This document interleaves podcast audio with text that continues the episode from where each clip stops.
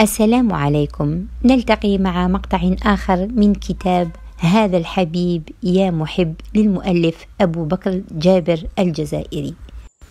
حلقتنا اليوم بعنوان بداية أمر مكة. تقول الأخبار الصادقة إن هاجر قد نفد ماء سقايتها وعطشت وعطش إسماعيل طفلها فدارت تطلب الماء وحارت وكبدها كاد يتفتت وهي ترى طفلها يتلوى من شدة العطش. ونظرت فإذا أقرب مكان عال إليها هو جبل الصفا. فأتته ورقيته فنظرت يمينا وشمالا فلم تر ماء ولا أحدا. ونظرت أمامها فإذا أقرب مكان عال إليها جبل المروة.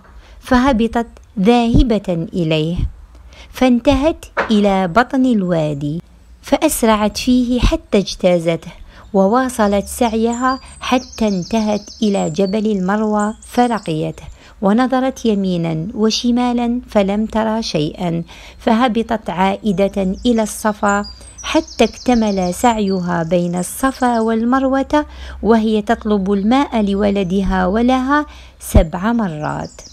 وعندها وهي على أحد الجبلين تسمع صوتا غريبا فتقول في لهفة أسمعت أسمعت فهل من غياث؟ وترمي ببصرها نحو ولدها فإذا برجل قائم على رأس الطفل تحت الدوحة. وقلنا الدوحة أنها شجرة عظيمة ذات ظل وارف وما إن دنت منه حتى قال بعقبه هكذا يرفس الأرض وإذا بعين ماء تفور.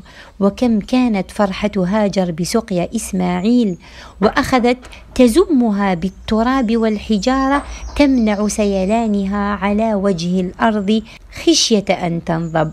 ولو تركتها فلم تحطها بما أحاطتها به من تراب وحجارة لكانت عينا معينا كما أخبر بذلك حفيدها السيد الجليل محمد إمام المرسلين وسيد جميع العالمين عليه أفضل الصلاة وأزكى وأبرك التحية والتسليم. إن لهذه القصة أحبتي ثمرة من أغلى الثمار وأشهاها إلى النفوس المؤمنة الطاهرة الزكية. إنها ثمرة التوكل على الله بتفويض الأمر إليه والاعتماد عليه. أتذكر أيها المحب لما قالت هاجر لإبراهيم إلى من تتركنا؟ الله أمرك بهذا؟ فقال لها نعم. فقالت إذا فاذهب فإنه لا يضيعنا. إنها توكلت على الله وأحسنت الظن بالله. فهذه هي الثمرة زمزم ثمرة توكلها على ربها وحسن ظنها به عز وجل. وهنا يبدأ أمر مكة. لما أكرم الله تعالى هاجر أم إسماعيل بماء زمزم مرت رفقة من قبيلة جرهم. وهي قبيلة يمانية قحطانية وقحطان من ذرية سام بن نوح عليه السلام. مرت هذه الرفقة قريبا من وادي مكة فبعثوا من يرتاد لهم ماء ينزلون عليه. فرأى رائدهم طائرا يحوم فعلم أن هناك ماء. فأتى المكان وإذا فيه هاجر وولدها إسماعيل عليه السلام. وهما جنب ماء زمزم. فعاد الرائد فأخبر رفقته فأتوا الماء واستأذنوا هاجر في النزول معها فأذنت لهم واشترطت أن لا يكون لهم حق في الماء. فقبلوا الشرط ونزلوا.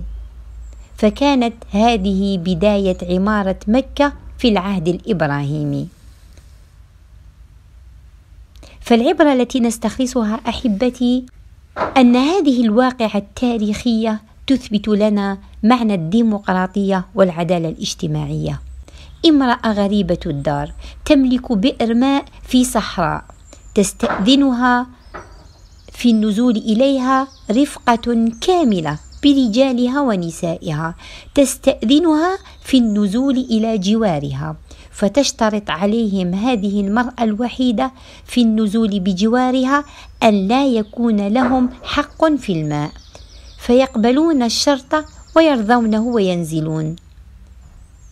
هذه خصلة فاضلة كريمة في العرب في الجاهلية. فكيف بهم في الإسلام؟ نلتقي مع مقطع آخر. والسلام عليكم.